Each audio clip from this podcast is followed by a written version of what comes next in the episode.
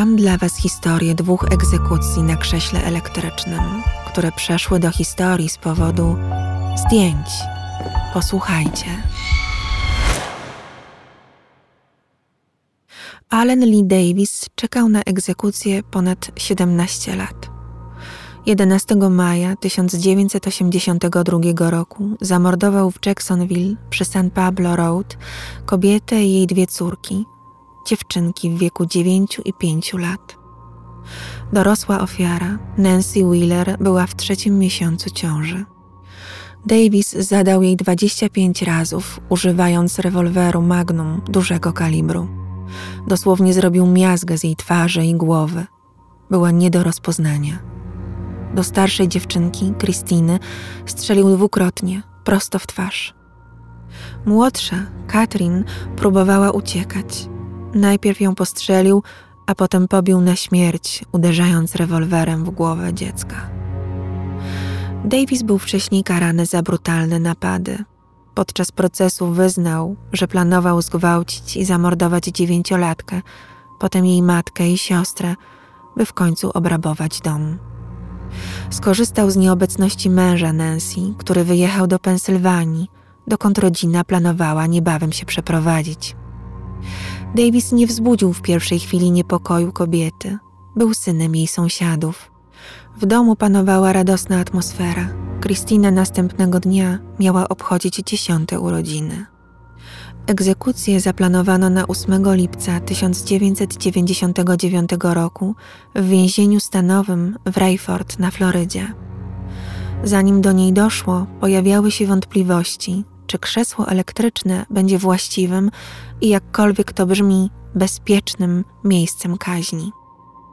W ostatnich latach dochodziło do makabrycznych wypadków, gdy wykonanie kary śmierci zamieniało się w torturowanie i palenie żywcem skazańca. Konstrukcja Old Sparky, jak nazywano krzesło, była wadliwa i mimo iż próbowano przeforsować na Florydzie inną metodę wykonywania kary śmierci, czyli śmiertelny zastrzyk, władze podjęły mało zaskakującą decyzję. Zbudowano nowe krzesło. Był jeszcze jeden delikatny problem. 55-letni Allen Lee Davis zyskał w więzieniu przydomek Tiny, czyli malutki. Ważył 160 kg. Był potężnym mężczyzną z ogromnym apetytem. Musicie sobie teraz wyobrazić wielkiego, białego faceta, który tuż przed egzekucją zjada swój ostatni posiłek.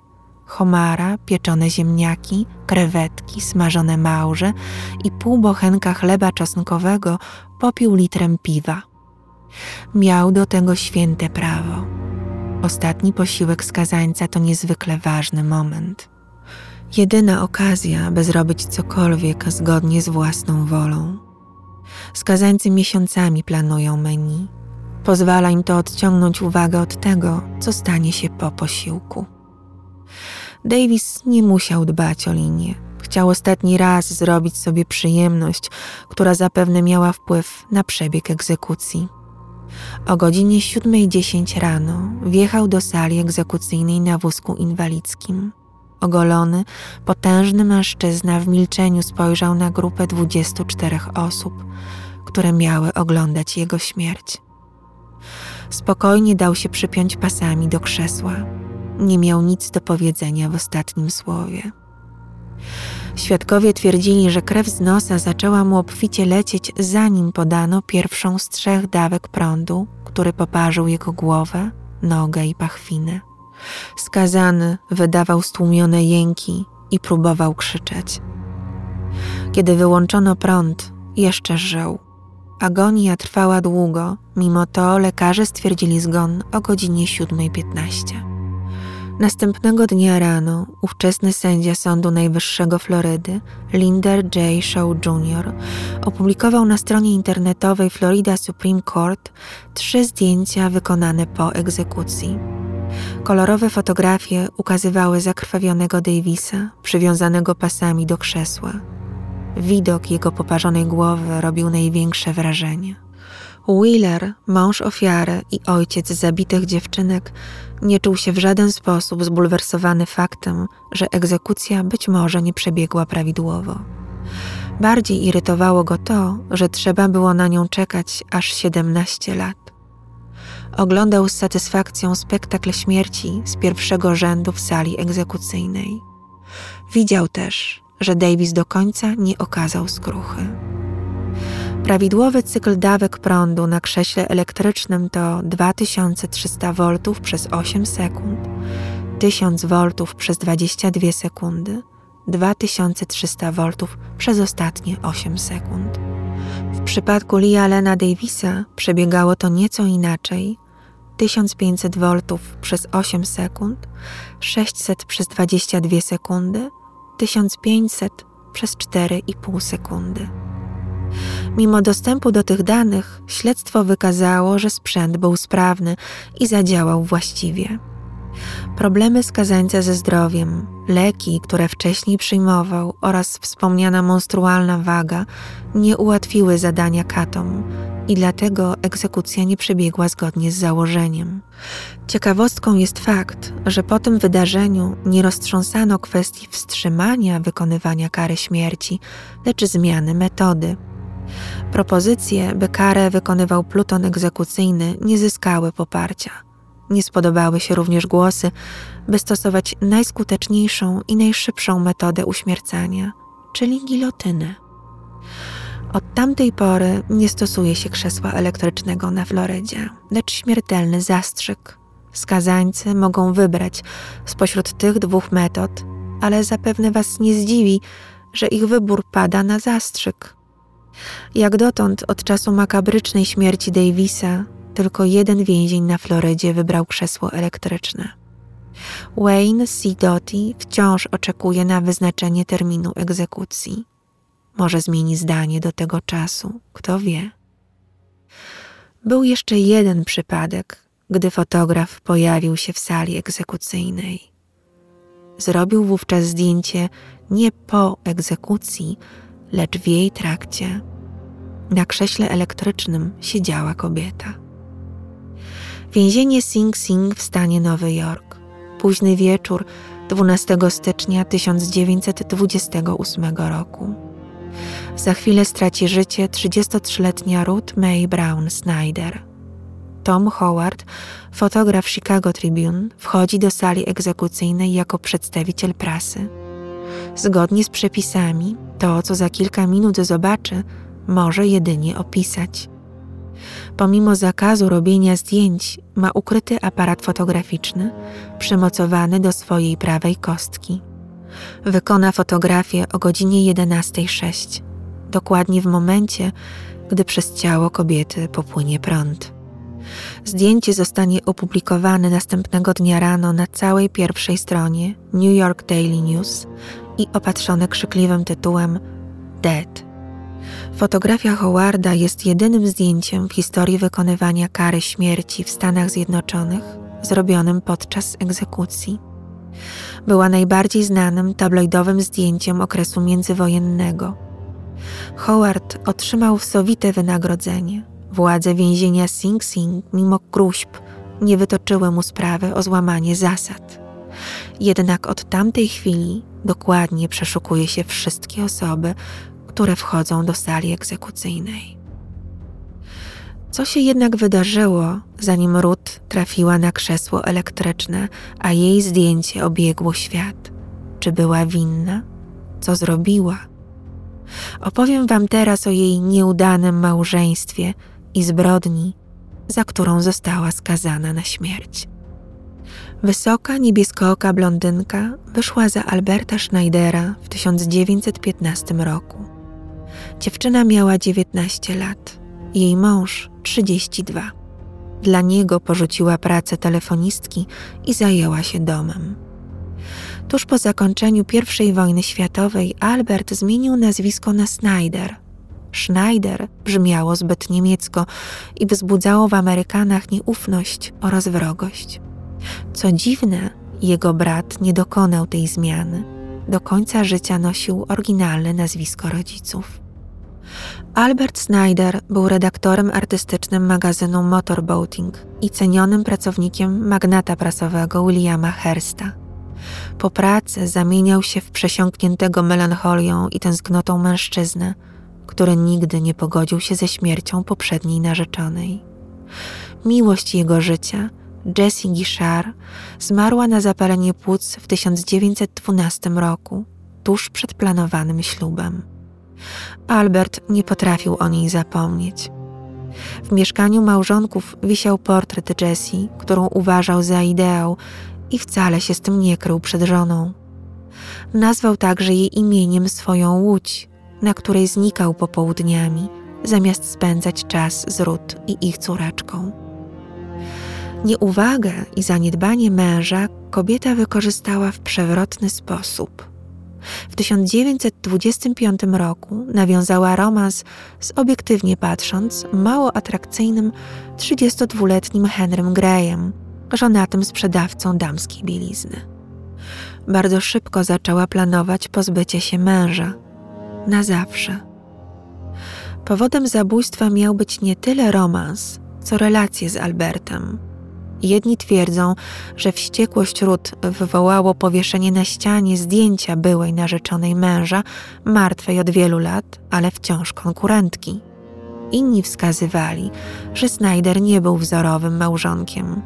Zarzucał żonie, że urodziła mu córkę zamiast syna, wymagał perfekcyjnego prowadzenia domu i stosował przemoc psychiczną.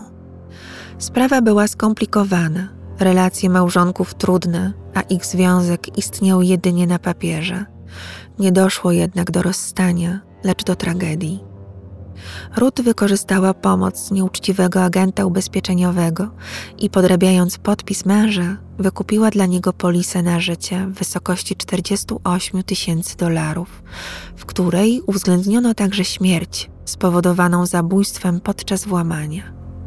Kochanek początkowo wzdragał się przed udziałem w morderstwie. Uparta kobieta osiągnęła jednak cel. Zanim Henry zgodził się na współudział w zbrodni, przez rok Ruth próbowała sama zabić męża. Podawała mu trutkę na szczury, by wyleczyć czkawkę. Dodawała tabletki nasenne do drinka. Truła go nawet gazem. Albert przeżył co najmniej 7 prób morderstwa i niczego nie zauważył. Rankiem 20 marca 1927 roku Ruth i Henry zaatakowali śpiącego Snydera. Para podduszała ofiarę linką do wieszania obrazów i chloroformem pozbawiła przytomności. Na koniec któreś z nich uderzyło mężczyznę ołowianym ciężarkiem w głowę. Przeprowadzona później sekcja zwłok wykazała, że przyczyną śmierci było uduszenie. Mordercy dość nieudolnie upozorowali miejsce zbrodni na włamanie. Policja bardzo szybko zorientowała się, co naprawdę wydarzyło się u Snyderów. Po krótkich poszukiwaniach policjanci odnaleźli pozornie skradzione przedmioty, które sprawcy ukryli w domu. Wkrótce też dopadli Greya. Mężczyzna wyjechał do Syracuse i z pomocą znajomej zapewnił sobie alibi, pozorując pobyt w hotelu od kilku dni. Policja nie dała się nabrać, tym bardziej, że Henry, zapewniający o swojej niewinności, zaczął przed nimi uciekać w iście filmowym stylu. Wsiadł do taksówki i obiecując kierowcy suty napiwek, zażyczył sobie kursu byle dalej od ścigających go funkcjonariuszy. Jak się domyślacie, ucieczka nie powiodła się. Mężczyznę schwytano i przetransportowano do więzienia Sing Sing. Podczas procesu mordercy zeznawali przeciwko sobie. Po 98 minutach namysłu sędzia skazał oboje na śmierć za morderstwo pierwszego stopnia. Ich proces zamienił się w jarmarczną rozrywkę. Na sali sądowej brylowali ówcześni celebryci. Na schodach sądu Queens County Courthouse sprzedawano okolicznościowe pamiątki. Ruth przez ostatnie dni życia otrzymała 150 ofert matrymonialnych. Czytałam, że musiała mieć jakiś magnetyczny urok, który przyciągał korespondencyjnych zalotników. Jak dla mnie, jej magnetyzm polegał na wypłacie z polisy ubezpieczeniowej, którą otrzymałby wdowiec po egzekucji. Polisa na życie męża była ważna. Pieniądze ostatecznie otrzymała jej córka. Kobieta była do końca swoich chwil spokojna, choć to ona pierwsza z opaską na oczach została przywiązana do krzesła elektrycznego kilka minut przed jej wspólnikiem. Egzekucja odbyła się bez problemów. Zemdlała jedynie naczelniczka więzienia tuż przed włączeniem prądu. Henry Gray zasiadł na krześle o 11:14. Z uśmiechem kończył życie. Powiedział, że żona wybaczyła mu w liście zdradę i zbrodnię.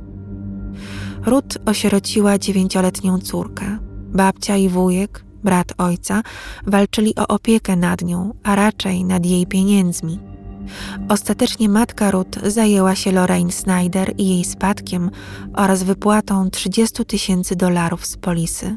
Dziś to równowartość około 420,000. Pieniędzy mogło być znacznie więcej, ale 2 z 3 polis podpisanych przez Ruth uznano za nieważne w 1930 roku. Ruth pochowano na cmentarzu Woodland na Bronxie. Na nagrobku wyryto jedynie napis May R. i datę śmierci. Jeden z moich ukochanych starych filmów, Podwójne ubezpieczenie z 1944 roku z boską Barbarą Stanwyck w roli morderczyni, opowiada historię Ruth Snyder. Obraz uważany jest za jeden ze 100 najlepszych filmów wszechczasów. Amerykanie wciąż pamiętają tę historię. Ja pierwszy raz oglądałam ten film w dzieciństwie i na wiele lat pozostał w mojej pamięci. Pamiętam także o tym, że zdjęcie umierającej Ruth szokowało Amerykanów, ale nie zapoczątkowało dyskusji na temat porzucenia stosowania kary śmierci.